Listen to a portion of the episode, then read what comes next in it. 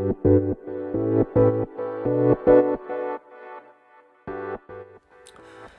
科医の10分間始まります。このチャンネルでは日本最大級のブラジリアン柔術ネットワークカルペディエム代表の石川行きが日々考えていることをお話します。はい皆さんこんにちはいかがお過ごしでしょうか。本日は4月の6日えー、っと水曜日いや木曜日ですね。東京は朝少し小雨が降ってました。で僕と息子はたトレーニングしました。この間の大会で少しね肘を痛めたみたいで腕が痛いっていうので足中心のメニューでやってます。ちなみにうちはですね石川家のルールはあのー、ね飯を残したらスクワット200という鬼のルールが課されてます。もうね食わない時は食わないんでこう、まあ、食べろとかめんどくさいんで時間決めてじゃああと10分に完食しなかったらスクワット200なって言ってやらせることにしてます。なあ言うた。うん。飯食わなかったらスクワット200だもんな。お。はいというわけでうちの息子が今後ろで座ってます。僕のオフィスにいるんですけどチェンソーマンというあのおどろおどろしいアニメを見てます。で今日は息子のえー、入学式でした、まあ、変わらず朝トレーニングをしてでそこから、えー、スーツに着替えて行ってきました。もうねめんどくさかったですね。入学式とかに全く興味がないんできつかったんですけど、まあ、とりあえず行かねばならないということで行ってきました。はい何も感じませんでした。すいません。まあひどいね。ひどい父親のようですけど。まああんまり興味ないですよね。まあ、それより僕はあのなんすかね。日々ね。あのレスリングの練習とかの息子を見ては感動してます。僕ぐらいじゃないですかね。毎回必ず連れてきて最初から最後まで見てる親っていないですね。大体みんな途中でどっか行ってねコーヒー飲んでたりするのかわかんないですけど僕は最初から最後までずっと見てずっと感動してますね。だからまあ違うっていうだけですね。で小学校は道場の近所のやつですね。はい。で本当はね自宅からもっと近いところがあるんですが、えー、朝練のねあの兼ね合いでそこにしました。はい。朝練をしてあのね小学校に連れて行けるように道場に一番近い小学校にしました。まあだから分かっちゃいますよね道場に近いって言ったら。確か小野陽子さんとかなんだっけ岡本太郎さんとかが出身なのかな。あそれは違うか。すいませんちょっとねあの忘れました。でもはい港区にある普通の公立の小学校です。に行って頑張ってもらいます。担任の先生は男の先生でしたね。まずこう耳をチェックしたんですけど全く耳が湧いてなかったので格闘技はやってないだろうなっていうそれしか思いませんでしたねはいというわけで、えー、っと、今日から小学生、息子も頑張ってほしいと思います。では、レターに行きます。うん、鹿先生、ラジオをいつも楽しみに聞いております。2児、男子の父、46歳、柔術白帯のおじさんです。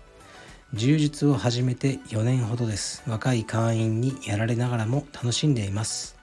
ただ定期的に怪我をしてしまい練習に行けずストレスになります主に肋骨周辺を痛めますかっこ肋骨やひびなどです怪我が続くので練習時間の30分前に道場へ行きストレッチなどをしているのですが怪我をしてしまいます。怪我で練習に行けない期間は筋トレなどで気を紛らわせていますが本当にやりたいのは柔術なのですっきりはしません。鹿先生は多くの選手や会員さんを見られてきたと思いますが怪我をしやすい人しにくい人の傾向や特徴はあるのでしょうか？また極力怪我をせず継続的に練習に参加するための対策などアドバイスがいただければ光栄です。よろしくお願いします。はい。ありがとうございます。怪我ねしやすい人しにくい人はいますね。一つはやっぱ動きが激しいっていうのはあると思いますね。怪我をする人は。柔術やってる人には分かりかると思いますけど、ね、やっぱ膝とかを完全にね両足で挟まれてる状態なのに強引にニースライスねあの膝割りのパスガードを仕掛けてあじゃあ置いとけ、はい、あのチョコモナカがもうこれ以上食えないと置きに来ました。であのー、それ強引にねひねって自分で人体切った人とかやっぱいますよね。でそれはもう強引すぎるというかそこに命かける必要ないだろう。ってやっぱ思いますね。だから膝とかはうーんすごく痛めやすいのでやっぱね膝をね相手が固定してる時にこう無理やりね動くとかは危ないですよね。だから怪我しやすい人はそういう意味ではちょっと間違った選択をしているなと思いますし10回やって9回パスガードできても1回人体切ったら全体的には負けですよね。だからやっぱり安全なこうね動きをしていくっていうしかそこはないんですがでもねやっぱ怪我を生まれつきしやすい人しやすいっていう人はいます。遺伝子レベルで男性は女性よりも肉離れの確率が高いというのはこれ証明されてるんですね。その理由もなんか書いてありましたね。でで肋軟骨に限って言うともうやる人は何度でもやりますね。でやらない人は何度でもやらないっていうのはあります。もうこれはね生まれついての多分筋肉のつき方とかそのねなまあ、肋骨とか肋軟骨なんですね僕らが痛めるのは。その軟部組織の柔らかさとかだと思うんですね。で僕もね6難は何度もやってるんですよ。何度もつも多分5回ぐらいは。1回は本当ひどくて3ヶ月練習できなかったですね。で肋軟骨を痛めちゃう会員さんも多いからあの、どうしたもんかなって思ったんですけど一つね紹介されたのがえっ、とねコアトレーナーっていう棒が売ってるんですよ。アマゾンとかで。3000円ぐらいで。コアトレーナーですね。で普通のまっすぐな棒に中央部分だけがこうギザギザになっててそこにを首のくぼみに当てるかかしみたいになるんですね。で両手を乗っけてその棒に。まあコアトレーナーで検索してみてください。これでストレッチをするといいよっていうふうに、まあ、あるねスポーツを専門にしていらっしゃる方に聞いたんですね。で僕もやってるんですよ。確かにねいいと思います。ストレッチっていつもやってても結局自分が曲げやすいとこを曲げてるだけになっちゃうんですね。でどうしてもねあのそうなっちゃうんですよ。自分が曲がりやすいところの軌道を曲げてるだけ。本来はストレッチは曲がらないところを曲げなきゃいけないじゃないですか。でそのためにいいのがこのコアトレーナーでこのコアトレーナーでえー、っと状態の腕の動きがこれ制約されるんですね乗っけると棒にその状態でちょっとね説明難しいんですけどまあ買うとついてくるんですよなんかそのストレッチすると普段よりもこうごまかしが効かないんですね。本当に体幹を伸ばさないとあのいけなくて手でごまかせないんで。で左右差とかも気づきますね。あ俺左に曲がらないんだとか。からまあね3000ぐらいなんですのコアトレーナーっていうので、えー、体幹のトレーニングをするともしかしたら肋骨の怪我の確率は減るかもしれませんね。で肋軟骨の怪我っていうのは外からのプレッシャーでなるんじゃなくて大抵自分でなるんですね。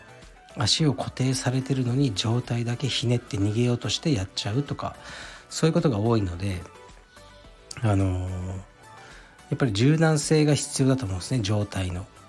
是非ねこのコアトレーナーを使ってトレーニングしつつあとはうーん何をやったらいいのかな肋軟骨やっぱり腹筋じゃなくて背筋を鍛えるだと思うんですよね。僕は肋軟骨に関しては。背筋のトレーニングを多くやってみたらどうでしょうか。はい。すいません。あまりねあのね、これといった答えはないんですけどないんですよね。肋骨ってもうねほんと嫌なんですよね。だけど入会されて1ヶ月ぐらいで頑張ってた方に起きやすいんですよ。白帯の人が多いんですね。であれになっちゃうともうしばらく練習できなくてそのままねあの道場辞めちゃうとかあるからあのなんとかしなきゃいけないなって思ってですね。僕は今のところコアトレーナーです。他には何もやってないですね。はい。すいません。これぐらいの答えしかないです。で、えー、今日はこれから息子と昼飯を食いに行きます。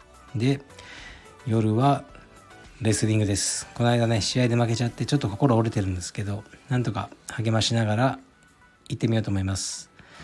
失礼します。